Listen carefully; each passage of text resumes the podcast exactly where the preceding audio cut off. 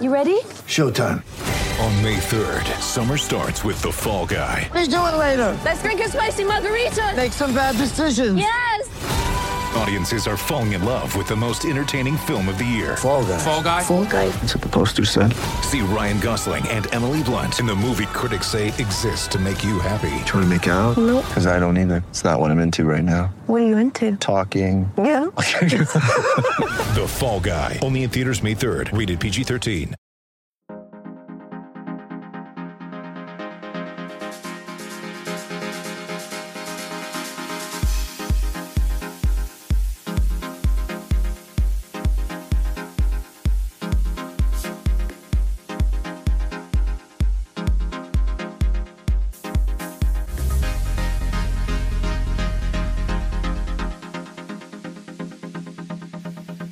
And we're back for another episode of the Lakers Fast Break Podcast. It's Gerald Glassford coming right back at you here from Pop Culture Cosmos, the Lakers Fast Break, Inside Sports Fantasy Football, and Game Source. We truly appreciate everyone listening to all of our great shows and also watching it on all of our great YouTube channels as well. It's going to be an interesting episode. We've got a lot to talk about. The last dance is over. Practices may be beginning sometime in the near future and there's some dinero involved here that the Lakers really they they put their hands in the piggy bank and unfortunately they got it smacked and had to return it. We'll talk about that here in a sec, but first I wanted to go ahead and introduce my guest. It's our weekly chat right here on the Lakers Fast Break with my good friend. I know him as Tom Wong, but you know him as the guy behind the great site lakerholics.net. Be part of the conversation today at lakerholics.net. I'm so excited to talk to him one more time. Laker Tom, it's just so great to have you on the show. Yeah, it's always fun to be here talking with you, Gerald, and getting an opportunity to talk about one of the things that I love in my life, which is the Lakers. Well, I'll tell you what, the Lakers Fast Break has been doing really well as of late. We've gotten a lot of episodes out there. I cannot thank everyone enough to not only listening to our chat last week about a lot of great Lakers subjects, but also the tremendous lineup of NBA draft shows including our very highly rated NBA mock draft, which I had with four great draft experts last week the Barlow brothers from NBA Draft Junkies, Michael Weisenberg from the Step In, and also Stone Hansen from DraftSide.com. You got to check out that great mock draft if you haven't already. It's on the Lakers Fast Break and now on the Pop Culture Cosmos channels as well. Speaking of Stone Hansen, the last podcast before this one, I had a chance to sit down with Stowe Hansen. We talked a lot about what's coming up in the future, i.e., 2021, about some of the prospects there. So, here his thoughts on some of the rising prospects in the 2021 draft right here on the Lakers Fast Break channel. But, my friend, there is a lot to talk about today. But I got to go ahead and start off with the Lakers in trouble a bad PR move, uh, shake my head, SMH, whole nine yards. Because I'm going to start it off like this: the Lakers recently returned 4.6 million dollars from a loan that they borrowed under the the most recent Small Business Administration Paycheck Protection Program that was enacted as part of the the uh, government's recent passing, not only once but twice, in regards to helping save small businesses. And unfortunately, the Lakers saw this money out there and they decided to get their share of it. Now, mind you, the Lakers, they are valued as recently as this year. They're number two in the entire NBA at $4.4 billion. Okay, this is a company that's $4.4 billion, yet was able to get this yet was able to go ahead and seek out a $4.6 million loan. That to me is just a travesty. I don't know who did that. I don't know if Jeannie accepted that or, or tried to go ahead and get that herself or whoever applied for it, if that was on their own volition or whatnot. If it was, I'd fire them immediately because the PR hit from this is going to be at least lasting for a little while, especially because nobody else has anything to talk about right now in sports now that the NFL draft is over. So I ask you, Laker Tom, you know, as someone who's held executive positions before, what is going on? This mentality is just just really bad. I mean, all these companies that are out there, the restaurants, Ruth Chris, Shake Shack, large companies that are sustainable in and of themselves. I understand they're hurting, but this is for small businesses. I repeat, small businesses, not a company that's valued at $4.4 billion like the Lakers. Well, it was really a sad thing to see that happen, Gerald, and embarrassing and humiliating, if you ask me, for the Lakers. It's a reflection, not only a bad reflection on the judgment of whatever executive with the Lakers that made the decision to pursue that, as well as probably their bank that was probably jumping up in arms. And a lot of the banks have jumped in to try to get their best customers a piece of this pie very often at the cost of the people who really need it, which is uh, the small businesses that have four or five employees. Now, by definition, the Lakers qualify because they're a small business that is got less than 500 employees. And just like Ruth Chris and Shake Shack and all of these different restaurant chains that were out there, it's a reflection of, of what happens when when the government makes stupid moves and basically goes out there and sends a program out there with very very few guidelines and controls to prevent abuses from happening. And the only result the positive we've gotten about this whole thing is that they then turned around and after the first 2.2 billion was gone they just put out another 4.6 billion with no other additional requirements the exact same requirements as the first time. And the only thing that's holding people back now from going in and jumping at is that there is, I think, 60 billion designated for minority uh, loans and 60 billion dedicated for really small businesses. But still, the bulk of it is is going to be administered, and and the real culprits in this situation have been the banks, the big banks, because they basically have prioritized all of their major customers. The saddest part about the entire thing is these are not really loans. They're basically designed to be forgiven as long as the companies use that money to pay their employees. And so the net result is these are basically grants that are being given out there. That's um, what I was going to say. Just just grants given. Just they're it basically like you said. If they pay their employees, then yeah. basically it's free cash. Yep. And the problem is, is that these should have been limited to businesses that had no other alternatives for financing. Public companies, for God's sakes, if, you, if you're a public company, you're large enough, you have experience, you have advisors and so forth, and you have connections to capital that the average small business just doesn't have. You know, the guy who's just got a loan from the bank and maybe or maybe doesn't even have a loan, just has a depository account where he's putting his money in and withdrawing, writing checks on that account and so forth. So it's it's the type of thing where you see the Republicans were basically pushing hard to get this out right away to help people. And the net effect is that there wasn't enough time to really go through and make careful judgments on some of the things that are happening. Um, and this is part of the Paycheck Protection Program, right? Uh, it was part was, of that big. It was part of that great big overall uh, stimulus package. Stimulate, stimulate the economy and get things going. And you know, the first but but the first 250 billion dollars that ran out like that. Yep. And then I think what another 450 or something like that billion on top of that. And with the Lakers, you know, greed just kicked in. Greed kicked in. Just all you can say was greed when it comes to this. This is again a 4.4 billion dollar company. I love the Lakers just as much as anyone out there. But when, you they know, I'm going to call this. I'm I'm going to call it like it is. This was I agree wrong. With you 100%. And, yes, this is wrong on so many levels, and only. And, and here's the statement: uh, the, the official statement makes it even worse. The official statement from the Lakers: yes, they qualified, received a loan under the payroll protection program.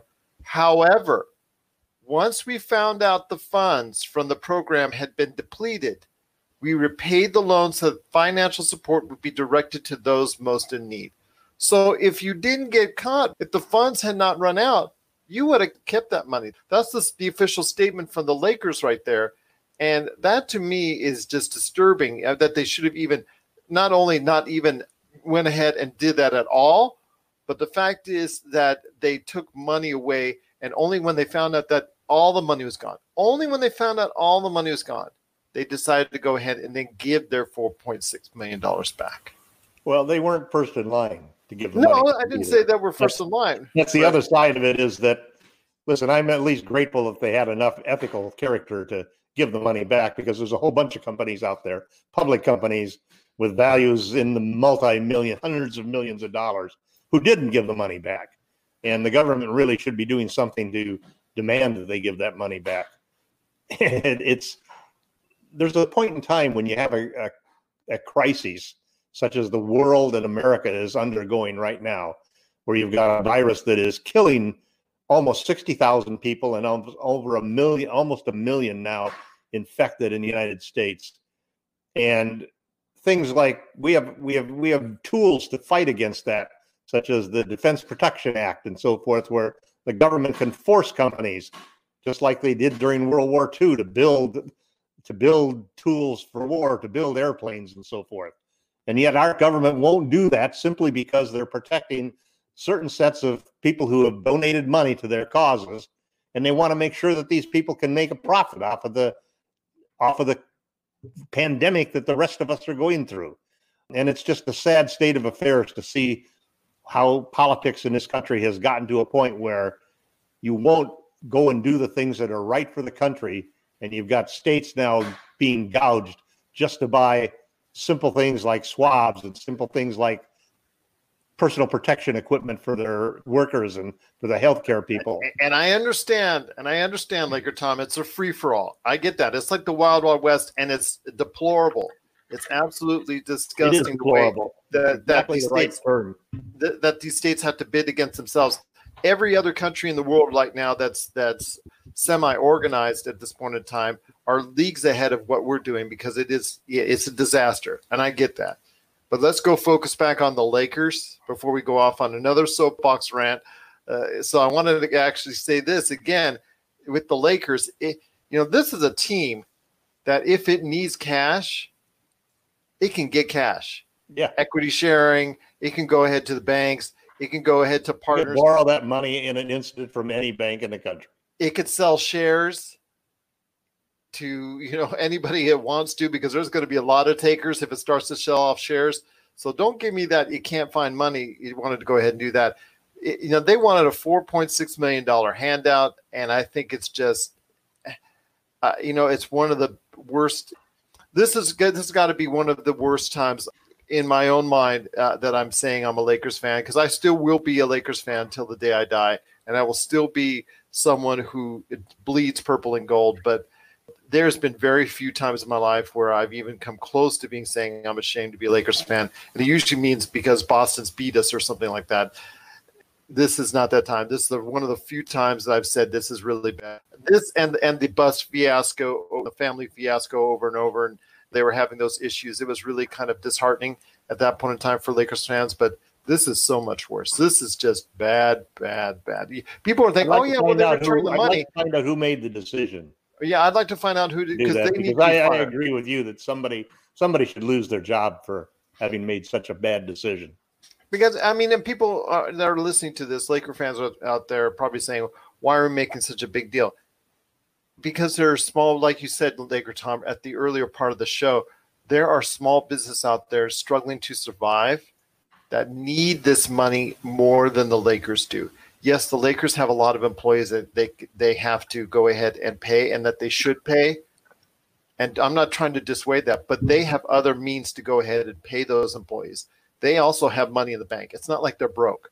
Don't tell me they're broke. They are a well, you know, they have been a well run for the most part outside of the, the Buss fiasco. But more revenue been, than any other franchise in the league. Exactly. And, and they're valued, like I said, number two behind the Knicks.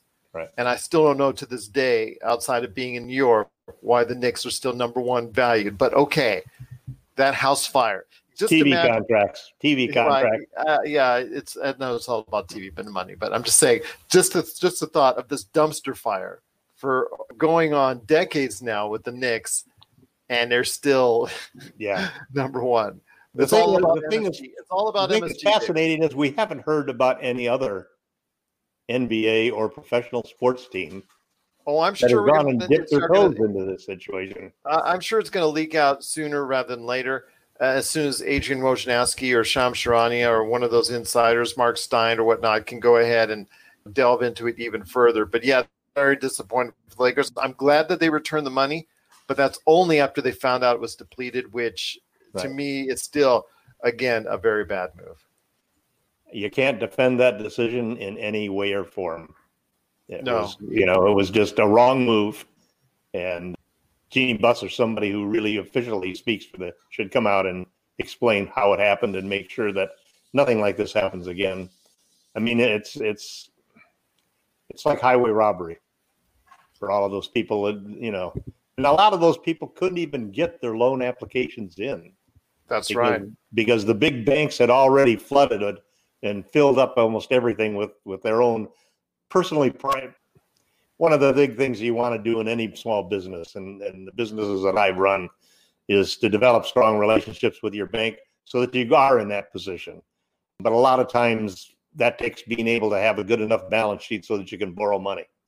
And a lot of small businesses don't have that. There are a lot of small businesses are living on not necessarily paycheck to paycheck, but big deal to big deal or one good month of sales and so forth. Yeah. And you're struggling, you know. And we talk about how important small business is to this country because they're the people who really keep things going and and they're the ones that are really hurting at this point in time. Um, you got to furlough employees. It's great if you can get one of these PPP loans because then you can furlough your employees, pay their salaries, use the money from the loan to pay their salaries, and as long as you do that, that loan will be forgiven. And it's you know it, it's something that could have kept, and hopefully now the 4.6 million back plus all of the money that that Shake Shack and all these other companies have given back will hopefully be given to people who really need it. The only problem is we're already starting to hear bad things about the way it's being run again. That there's people can't get their loan applications in and so forth.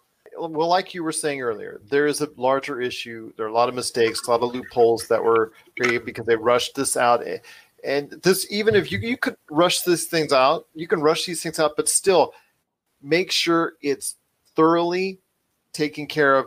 All the I's are dotted, all the T's are crossed, and they just get it just didn't get done. But then again, like I said, that's another soapbox for another day. They want to go ahead and talk about other great things, but again, the Lakers they did return the money. I'm just very sad that they went ahead and and did this, and uh, you know, it greed uh, sometimes in our society just overcomes all, and in this case, it did with the Los Angeles Lakers. Uh, hopefully, they will learn from this lesson. Hopefully, you know, LeBron won't be the one to have to speak out because you know if he's going to, because if it's not going to be in the way the Lakers would like. Nope. Let's hope for this to be done in the right way. The Lakers will definitely learn their lesson going forward. We're signaling the ref for a quick timeout, but we'll be back with more of the Lakers Fast Break podcast. Check out what's been going on with the Pop Culture Cosmos Show and the PCC Multiverse. the better that these Marvel films do, the higher the standards are going to be for not just other films in general, but other Marvel films also. I think it's really hard to end a show with this many fans in a satisfying way. That's the Pop Culture Cosmos Show, and the PCC Multiverse. playing worldwide on radio seven days a week and wherever you get your podcasts. Well, my friend, speaking of LeBron, you had a lot to say about LeBron in some recent articles on your medium.com site. And I've got some issues with LeBron as well when it comes to not not any issues because of Taco Tuesday or anything like that, but his name keeps getting popped up in the last dance, but we'll save that for a little bit. I want to go ahead and talk to you about the evolution of LeBron's acceptance as a Laker because, as you know, when he was first signed or when the first rumors were out there that he might be headed towards the Lakers, even as he was still playing for the Cleveland Cavaliers, a lot of Lakers fans were just saying, I actually just wrote a piece for Medium called "How a Tried and True Kobe Bryant Stan Became a Diehard LeBron James Fan." Um, and I was one of those guys. I was one of those people that I you didn't want any of that. You didn't want any of that at all. I didn't want any of that. I mean, I saw how LeBron had uh, acted down in Miami, promising three, four, five, six championships and so forth. I saw how when he went back to Cleveland, it was uh, one-year deals, which had basically held it held a hatchet over the over the Cavaliers' management.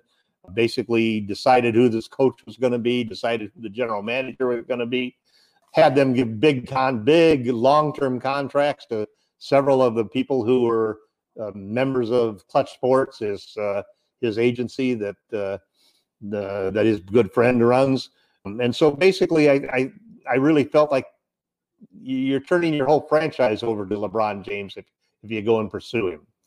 And then so then Magic Johnson goes out there and he recruits him, and all we hear are the various stories that uh, well LeBron's not interested in winning anymore.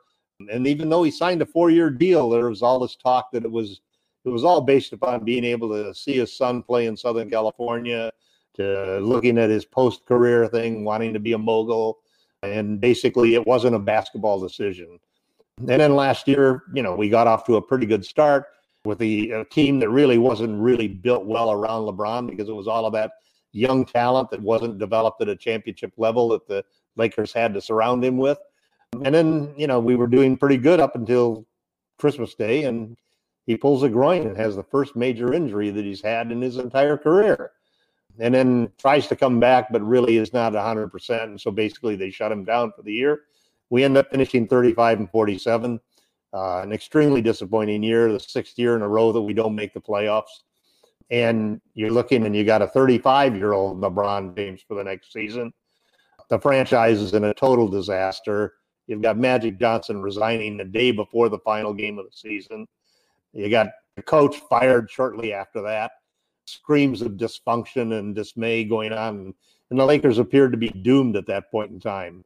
And I think that point was like sort of like the lowest point you could have imagined that here was the Lakers with LeBron James, but they were considered to be a disaster. And nobody even thought they were going to make the playoffs the next year. We all know what happened at that point in time. Jeannie Buss resisted all of the cries for firing Rob Pelinka and and going out and bringing in uh, a new general manager outside of the organization. But she held firm. She really liked Rob she believed in Kobe Bryant, who basically said Rob Pelinka is the right guy.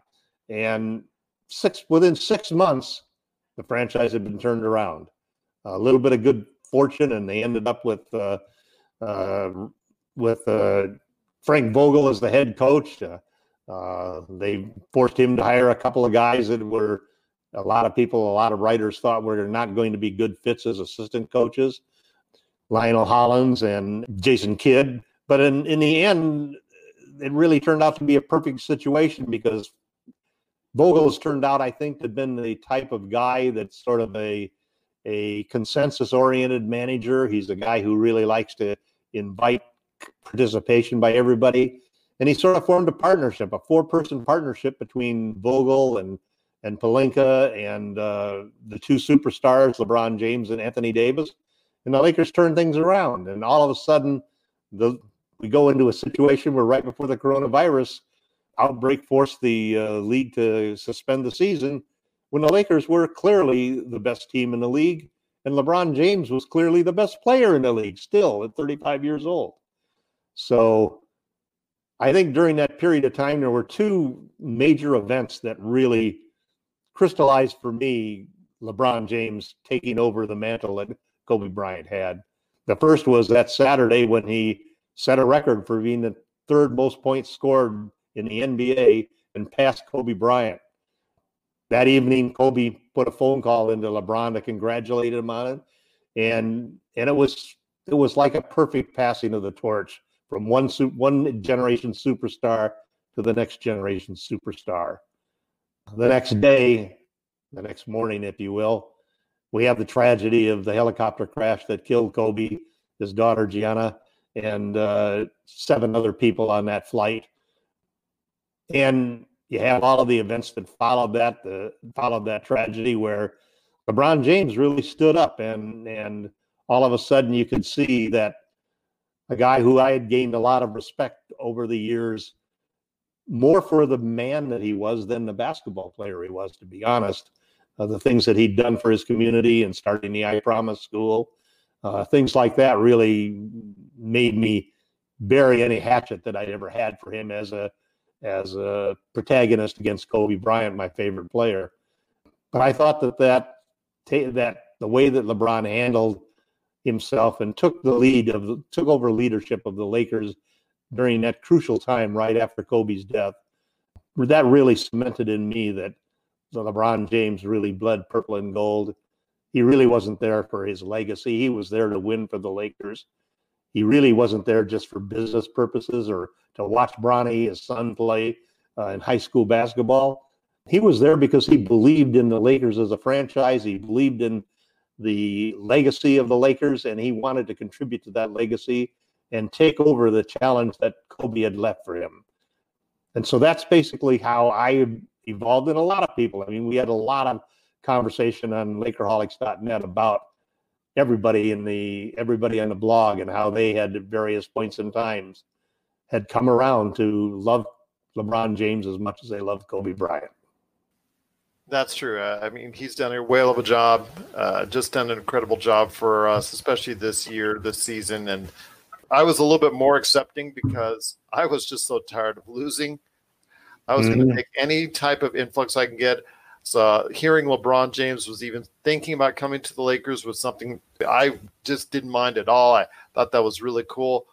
And then obviously it's paid off, you know, big time once he kept his health once he was able to stay on the court for a full season and just seeing him on the floor perform the way he does, even at his age, is still remarkable to see. I, will tell you right now, Laker Tom, it just. I think that it, we can get another season or two at a, an extremely high level from LeBron. That would be, you know, through finishing his contract that would be one of the best four year contracts we have ever signed yep. as a free agent. If if we can get any kind of contribution similar to what we're seeing this season from LeBron in the next two seasons, or if he stays through the end of the contract, that's just would truly be amazing. And uh, I think you can, even if they don't get a title this year, I think you could put them in title contention for the next two to three years as long as he remains a part of the team. Although you know, with Bronny coming around, you never know what's going to happen. Well, you know what's interesting about the whole thing is that part of the train it, it was hard to every when everybody compared LeBron to Kobe. And that was just incessant every year. It was really hard to win those war of words with people, especially when LeBron was winning three out of six championships and the Lakers and Kobe weren't even getting into the playoffs. You know, so there was a period of time where I started to lose a lot of the, not necessarily the love, but just the intense desire to protect Kobe and to defend him against everybody. Primarily because I thought during the last few years that he he became more of a selfish player. He became less of a hero because the team wasn't winning and he couldn't carry him through to win. And in the contract, which really really ate up a lot of the Lakers' resources and ability to go out and bring in another star uh, because they gave Kobe that that legacy contract at the end. That really that really limited the franchise. And Kobe was never a guy who'd, who'd accept less than the maximum amount of money. And then meanwhile, LeBron is is really the three years after Kobe retired. LeBron said something that really stuck with me. He said, I don't think I've ever seen Kobe as happy as he was the last three years when he retired. And a lot of that was because of having time at last to, to spend with his daughter and, and his other kids.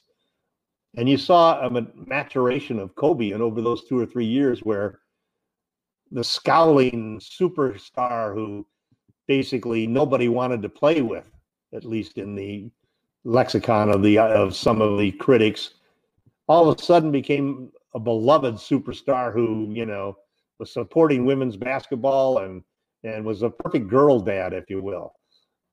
And then at the same time, I look at the same situation happening with LeBron James, because from that smart ass kid that made the promise when he when he went down to Miami that he was going to win all of these championships and so forth. Um, and, and the guy who just kept getting coach after coach fired and so forth. When he got to the Lakers, he was a different man. He really was a different man because he and Frank Vogel have never had a single conflict along the well, way. Getting coach, he kind of was one of the main reasons for Luke Walton not being there. Let's just put that way. Yeah, Yep. But on that same token, Luke never really devised an offense that or a prioritization that really helped LeBron. And it's partly because you had all of these young players you're trying to develop too, and you needed them to develop, or else you weren't going to compete with LeBron. So it's a combination of a lot of things coming. Just like everything in life, things are never as simple black and white as you think they are. They're usually a combination of things and a lot more complicated. Um, Frank Vogel coming along, uh, Rob Pelinka bringing in a team of veterans to surround LeBron who were much better fitters. He he fixed all of the poor choices that that Magic Johnson had made in building a roster around LeBron. And so it, it made things a lot easier for everybody to be on the same page because people were brought in who fit those roles that needed to do that you needed to have people fit in order for the organization to be simpatico all the time. But the other side of it is that LeBron was was there for a change. He was there for making a commitment to the Lakers, and and once the Lakers got all of their all of their ducks in a row, and you could see a different LeBron James than what we saw in Cleveland or what we saw in Miami. And uh, also, I think you know silver linings.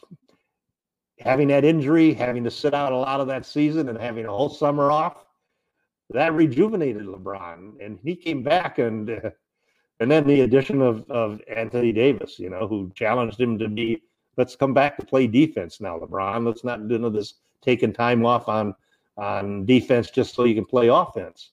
And so all of a sudden you had all of these pieces come together, and I give a lot of the credit of that to Rob Pelinka uh, and Frank Vogel, as well as LeBron and AD, uh, and and the guys that they surrounded them with. You know, um, KCP coming back and having a stellar year after after being overpaid for two or three years there. Avery Bradley coming back and proving himself. Dwight Howard reclaiming himself from the dregs of, of a career.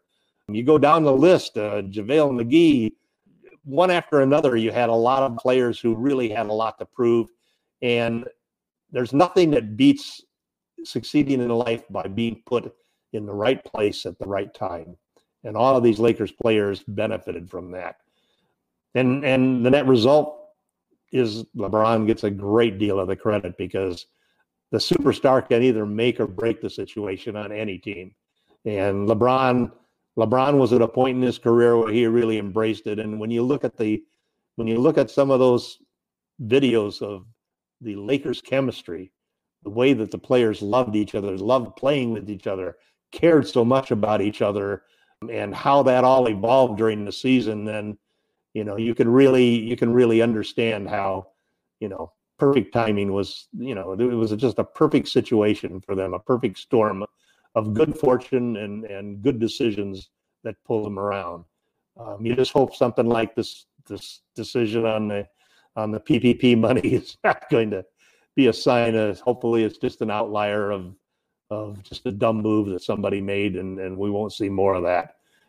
But we're still we're still at a crucial point because LeBron's got a couple of years left on his contract. AD is a free agent this summer, and the Lakers are faced with a major decision. It's not like they're the Golden State Warriors at the start of a six-year run where they've got three superstars under contract and and nothing but good times ahead. The Lakers have got major decisions staring them in the face they need to find a third superstar for the team, or at least a third star. They need to find out how much more LeBron is going to be able to play. And at some point in time in the near future, they need to find a second superstar to go with AD once LeBron is retired. Um, and hopefully they can they can leverage the opportunity to win and play with LeBron in order to get that third superstar. I think that's the big question marks that are facing them, and, and they're going to have to do it at a time when the coronavirus pandemic has really changed everything for the NBA and for professional sports going forward, as well as for our economy and our society. There's a new normal that's going to happen in the world, and there's going to be a new normal in the NBA. Again, the Lakers have a big challenge in trying to figure out how to get to the next level. That they are. They're going to have a big challenge coming up hopefully they can go ahead and complete the season, which we'll talk about here at the end of the show. But it is going to be a very great challenge indeed for the Lakers coming up once they get back onto the court. And I'm looking forward to it, and I know you are as well. Yep. We'll be back with more of the Lakers Fast Break podcast.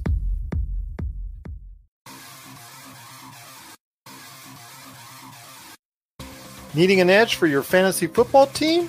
Listen to the guys at Inside Sports Fantasy Football for insight that will help you reach your league championship. That's Inside Sports Fantasy Football. Check it out today on your favorite podcast outlet. Well, speaking of LeBron, his name has come up quite a bit recently, not because of the Lakers returning $4.6 million or obviously what you're talking about as far as his career overall and the great articles that you wrote on medium.com, but it's come up because of The Last Dance. And The Last Dance basically is a documentation of four mm-hmm. episodes that was put on by ESPN and NBA Entertainment about the final championship winning season for the Chicago Bulls and all the trials and tribulations, all the personalities, all the the players and and Phil Jackson involved, and talking about Rodman and Pippen and all the crazy stuff that they did, and of course Michael Jordan at the center of it all.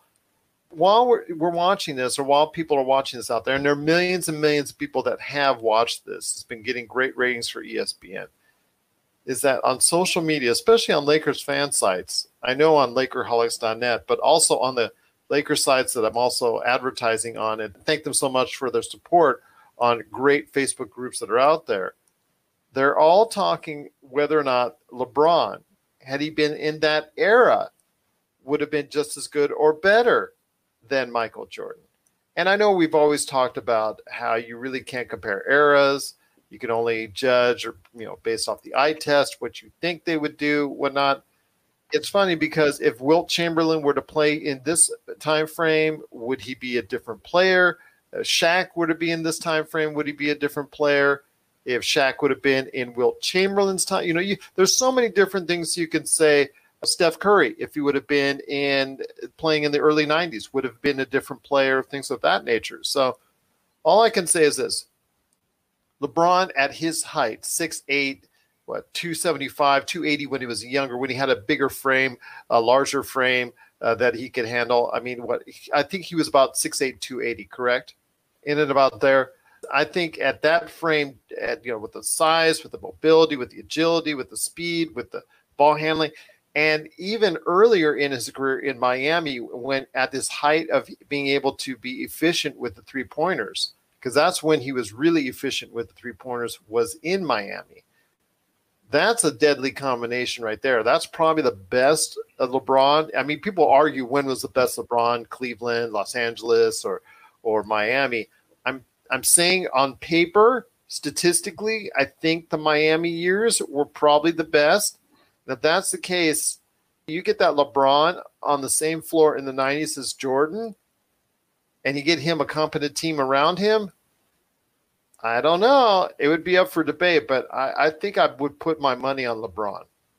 I think I'd put my money on him too. You know, it, I, have always been. I mean, know, Rodman is a great defender. Rodman would yeah. have been guarding him, and, and just great. Right. And also, Rodman was one of the best passers at the forward position of all time. People don't realize that. People forget about that. He, they think about his rebounding, box out artist defender, whatnot. If you saw him, especially in that one year with the Lakers, the things he could do as far as passing to anybody cutting was just truly brilliant. But getting back to LeBron, I know Rodman would be guarding him, but even if that's the case, I think LeBron is just at that point in the '90s would have been something unlike anything else.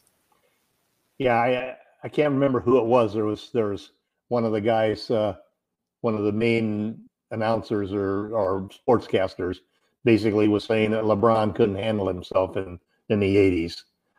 And and I think that he's absolutely crazy. I mean, it's and, and I also think that all of those various other things you have, you know, when you look at a top 10 player, you can probably take any top 10 player in the game of basketball today historically, whether it's Steph playing 25, 30 years ago when the rules were different, um, whether it's Wilt playing today, LeBron playing in Michael's era, Michael playing today, any of those guys are still going to be superstars.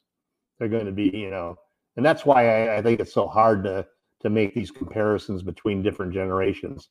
I think the hardest thing probably is for centers, just simply because of the way the game has changed and the way that the center position has changed so dramatically and with a three point shot. Those are two different eras, and that that's a rule change that, that makes such a dynamic difference that that it's hard to, to judge that. You know, you look at a guy like I saw an article. We had an article that when we were talking about in LakerHolics.net, which is uh, uh, Sean, one of our directors, basically had, had done a bunch of is doing some things called Just the Facts, and, and Sean basically was saying that that uh, Anthony Davis is a far better defender than Rudy Gobert. And and the simple truth of it is, is because he can defend all five positions. Whereas you get a guy like Gobert, you can put him on the bench if you've got a if you've got a stretch five who can go out there and kill you from deep, um, or a guy who who even from deep can attack the rim and and go in there and score. And Davis is one of the few players who can really defend those positions, both of them. Um, I don't have a single doubt that LeBron James and Michael Jordan would have an, be incredible things, just the same as as I thought if, if you took Magic Johnson in his prime rather than the end of his career uh, and put him up against Michael, it's it's the same type of debate. They would both be among the top two or three players in the league at any era that you chosen. They're different. There's a big difference though in those players, and it's and it's and the difference is basically that Jordan and Kobe were basically shoot first players. Their entire careers were shoot first players. LeBron, Magic Johnson, those guys were pass first players their entire career.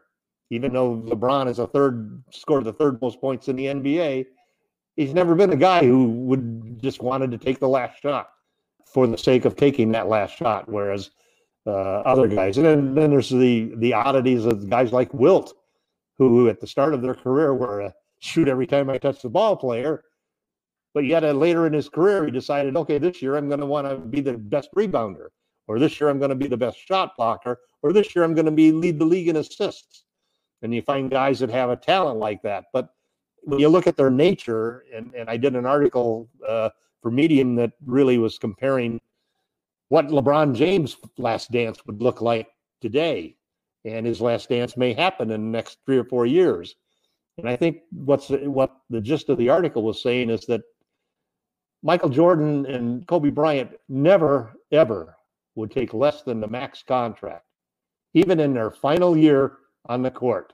They would never accept less than the maximum amount they could get. If the Lakers want to bring in a superstar to replace LeBron and to complement Anthony Davis as the franchise moves forward without LeBron, the only way that they can do that, even before the drop in the salary, salary cap as a result of the coronavirus, the only way they can do that is if LeBron accepts less than a max contract on his next contract. And I really believe that that's going to be the last dance that LeBron is going to show the difference between shoot first Michael and Kobe. And he's actually going to accept less than a max contract in order for the Lakers to make an offer for Giannis at the maximum amount, should he be available. Or if Giannis is not available, whoever else is available at that point in time, who could then become the co superstar with Anthony Davis once LeBron is gone. So there's a big difference between trying to compare Michael Jordan and LeBron James. I think that there's they both have something for their legacy, but there's a certain there's a certain attitude that Kobe had and Michael had that LeBron doesn't have. He doesn't necessarily have to take and make the last shot. And I think that that's going to result in there being a transition in the Lakers that's going to end up with somebody sensational playing alongside Anthony Davis once LeBron James is retired. Well, that argument will continue on forever within the minds and hearts of NBA fans all over who is the better player. When it comes to LeBron and his greatness, I rarely see him ever put at you know at that number one or number two level. I always see him like, oh, LeBron's put a little bit here, a little bit here, top five, and then maybe even top ten. I never see him by so many people out there put him at a level where he, I, I think he w- should be deserving of, and that is right in that top three. mix in that top three, whoever you want, but I think he should always be thought of in that realm because no one has had ever had the physical attributes that he has had, has had the impact on his game. Very few have had that, especially in modern times. No one in this century has had the impact that he has. And yes, he has not gone to the finals and fared very well overall, and that will probably be the most remembered for him. If if he'd have won the majority of his titles, I would think he would probably be thought of at a level that's consistent with Michael Jordan's. But Michael Jordan has his titles, and he But was Michael didn't have Michael didn't have the competition. Well, I, mean, well, had. hold on, and but LeBron didn't. LeBron didn't have the team. He didn't have the players for many of those years. Basically, a lot on a lot of teams, I could honestly say he was carrying them on his back. But again, it comes down to what people perceive, and even though that argument will rage on and on and on, even after he retires for many years down the line, LeBron, I don't think will ever be given his due. And I don't say that just as fact that he's playing well now. Mhm. In fact, he is playing well now, and that should be part of his legacy. I mean, by now, a lot of these players that we talk of in that list that we saw, Kobe for one, because Kobe seems to be, especially after his passing, be thought of in such high regard. He should always be thought in high regard. But now some fans out there just thinking he's the greatest of all time and things of that nature, and they're they're commenting on that, which is fine, which is great, and it's a great tribute to him. But in reality, at this point in time, you see a lot of these players that are thought of in that top 10 all time, whether it's Wilt, Kareem, Magic, Bird, whoever. By this time, at this age, you saw a deterioration in their play, even Jordan. But yet, LeBron is at a level that's an MVP, worthy of an MVP if you don't vote for Giannis Antetokounmpo. So, I tell you, man, the argument will continue to wage on, but I think LeBron needs to be a, a larger part of that argument. I think what's going to happen, and, and this is maybe where you and I differ. I think that LeBron is greatly underappreciated right now. But I think once his career is over, and it could be four or five more years before that career is over, once that career is over, I don't have a doubt in my mind that he's going to be elevated to be the GOAT as far as I do. I always will because people will still have the decision fresh in their minds. People Yeah. still have, and the thing is, LeBron does not have any, you know, skeletons in the closet. He just Right. has these things that he did out in public, and the things that and how he's been able to speak to the media and some of the things that he said in the media. Those are the only things that you could say are for or against him. But that was a you young LeBron. The older LeBron is the guy who who, who opened the I Promise school. He's the guy who's taken over Kobe's mantle and and Exactly, and people- beloved as a Laker. and, and people forget that because people want to focus on the decision. They also want to Right. focus on some of the things he said in regards to the China, in regards to I can't play in empty arenas. People will find and nitpick anything they want, but the problem is you have to nitpick when it comes to him because he's lived a life outside of the basketball court, an exemplary life, and something that you know you don't. He does not have those, like I was saying earlier, those skeletons in the closet. He doesn't have those issues Right. that hold many of these other great players back. I mean, that's something that people forget, and and he's held himself to a level and standard off the court just as much as he has on the court. And I, I know I'm coming off as this LeBron lover and whatnot, but I just appreciate the value. No, I, I think you're absolutely right. I mean, I'm just trying to call it like I see it. yeah, I made a comment. I made a comment when we were talking about uh, on Lakerholics.net. We were talking about LeBron's legacy, and the comment that I made was that there's very few superstars out there whom I think are actually better people than they were basketball players. And LeBron James falls into that category as far as I'm concerned. And anybody Um, who goes ahead and flaunts Taco Tuesday, all right with me. All right with me. Well, before we head on out, wanted to go ahead and talk to you a little bit about the NBA. They were thinking about heading back to selected team practice facilities under heavy restrictions and all that, social distancing guidelines and testing and yada, yada, yada, the whole nine yards on May 1st. They've since bumped that back to May 8th. What does this say about a possible return to action for the NBA. Well, it's interesting. In addition to bumping it back to May 8th, and and the word that came out was that it was this move back to May 8th wasn't because a lot of teams were complaining, and they weren't complaining just because they thought the Atlanta Hawks might get a week jump on everybody else. Um, they were complaining because they were worried about the players' safety. And so there was a whole bunch of other things that came out along with that May 8th uh, date for they're going to consider. And, and, it included the players, other than when the players are on the court playing, everybody else is going to have to wear masks. They're limiting the number of people who can be in the gym at the at that point in time. It's like one executive and and one team representative besides the besides the trainer and the coaches and so forth they're talking about specifically that that uh, there's no way that they want the NBA to to be creating a public uh, relations disaster by using tests that are now still scarce for first responders and so forth. So there's lots of questions about the whole testing situation that they're not going to be sitting there and taking away tests that from essential uh, organizations that need them and so forth. So there's a lot of talk that this is probably going to delay things because uh, they'll look at it on May 8th and and and I think this falls in line with what Adam Silver said earlier that that he didn't think until we even got into May that he could be in a position to to look at what the options were. However, I still believe that the league is committed to wanting to open up and have a season in some form uh, and playoffs in some form, no matter how long it takes and no matter how late it goes and that more and more then pushes you to looking at next season not even starting until December.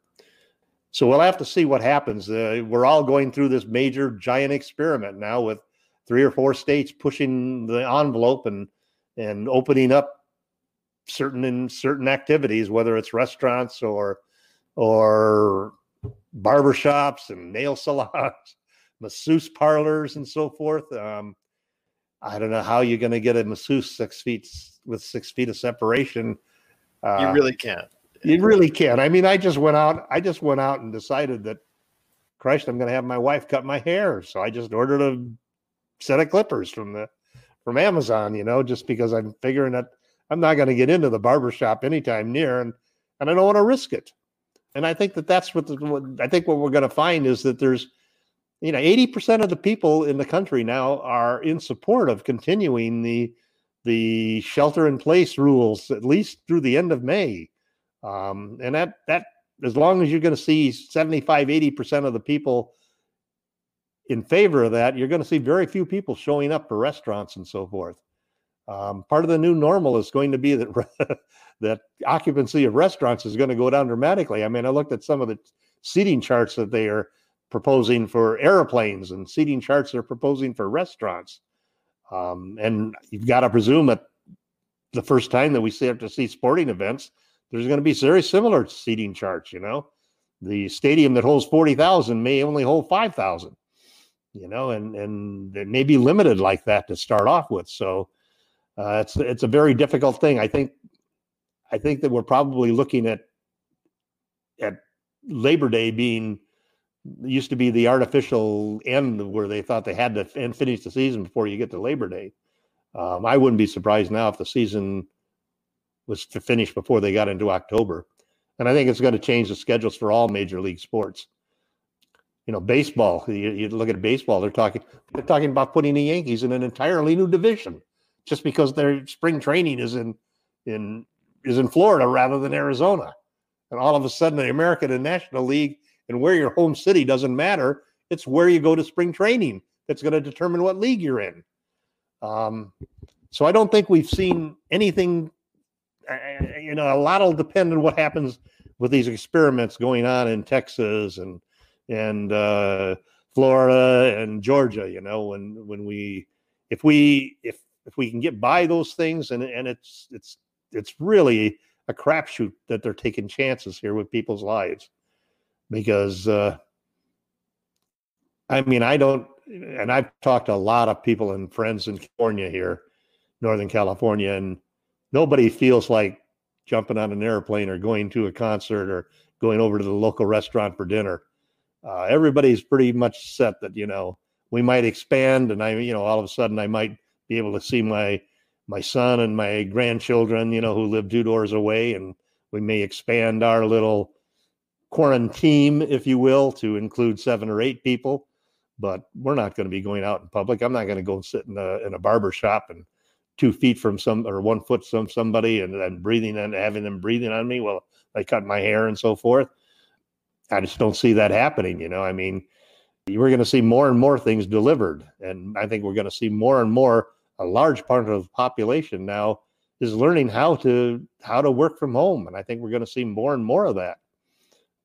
I think I think the new normal is could damn well look a lot more like today than it looked like a year ago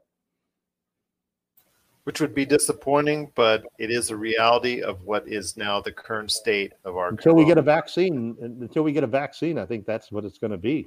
Yeah, I, I agree. I agree. Well, before we head on out, my friend, I want to go ahead and let you get an update to everyone out there about what's going on with Lakerholics.net. So we've got a couple minutes left. So fire away, Laker Tom. We've been working on a new site the original site is uh, eight years old now. Unfortunately, there hasn't been anything similar to to create the type of of site that we have, and so we've really been breaking new ground and and trying to use uh, some new technology to do it, and it's been pretty successful. I, I've gone through two or three different developers. Uh, I finally found a guy in uh, in in India, basically, a young guy who's just been really sensational and I'm expecting that we will be having beta testing of the new site uh, probably next week. I think by by the time that uh, we have the next week's uh, uh podcast, uh, you'll probably have a new login for Lakerholics.com, which is where the new website will be. And uh, I'm hopeful that we'll get everything ironed out, and you know, and maybe by the end of May to have the new site up and running and everything. Well, for us here at the Lakers Fast Break, want to just go ahead and say thank you for listening. You can go ahead and send us any questions that you want on the Lakers or the NBA at Lakers Fast Break on Twitter or also as well Lakers Fast Break at yahoo.com. You can reach Laker Tom on the Twitter if you have any Lakers questions for him. That's at Laker Tom, of course. And you can also go ahead and head over to the great site. Right now, it's Lakerholics.net. But like Tom said, the end of next month, it is Lakerholics.com. If you like what we do here at the Lakers Fast Break with all of our other great shows on the NBA draft, whether it's 2020, the mock draft that we did, all the great interviews that we've done this month in April on the NBA draft coming up with Michael Weisenberg, Stone Hansen, and Rafael Barlow. Plus, again, the mock draft that we did has been a huge success for us. So we cannot thank you enough for listening. I did one recently this week with Stone Hansen on the 2021 draft. And I've got more great NBA draft programs coming up in the not too distant future right here at the Lakers Fast Break. So go ahead, check it out. But please, if you like what we do, like, subscribe, share. Please tell a friend. Any kind of support you can do for us right here at the Lakers Fast Break is greatly appreciated. I've got one last thing to tell everybody out there before we head on out, and that is congratulations. You haven't heard him on the podcast for a little while, and that's TJ Johnson because he's been kind of busy. Not only with work and all that, and not only with his other stuff that he does for Voice from the Underground, the podcast, but a big congratulations to him as a new father because this weekend he became the father of Trumaine Johnson Jr. So TJ Johnson Jr. has come into the world not exactly at the greatest of times, but you know what? In this dark times that we have in the pandemic, there's some bright lights that are out there. And Trumaine Johnson Jr. want to go ahead and say welcome to the world on behalf of all of us at the Lakers Fast Break. Well, Laker Tom, it's been great having you on again. Any last thoughts on the way out? Nope. Looking forward to uh, a lot of action this week on uh, on the site, and we'll see what happens with the feedback from what the Lakers are doing at this point in time. I'm hoping to hear more about what happened for the uh, money that they took on the loans, and uh, hopefully that uh, have somebody come up and make a good explanation and make amends for that. Well, I'll tell you what, they're already lining up right now, going ahead and taking shots at the Lakers. And I'm not going to say it isn't deserved because it is, because Yep. that was some poor evaluation there, uh, really bad PR move. But we're going to go ahead in this really, really strange season that the Lakers have had. This is just one more notch, one more notch on this truly strange season of some really dramatic highs and really dramatic lows. And we're going to continue to present it right here, wherever it goes, wherever this train is going for the Lakers in 2020. We're going to keep right on it right here at the Lakers Fast Break Podcast.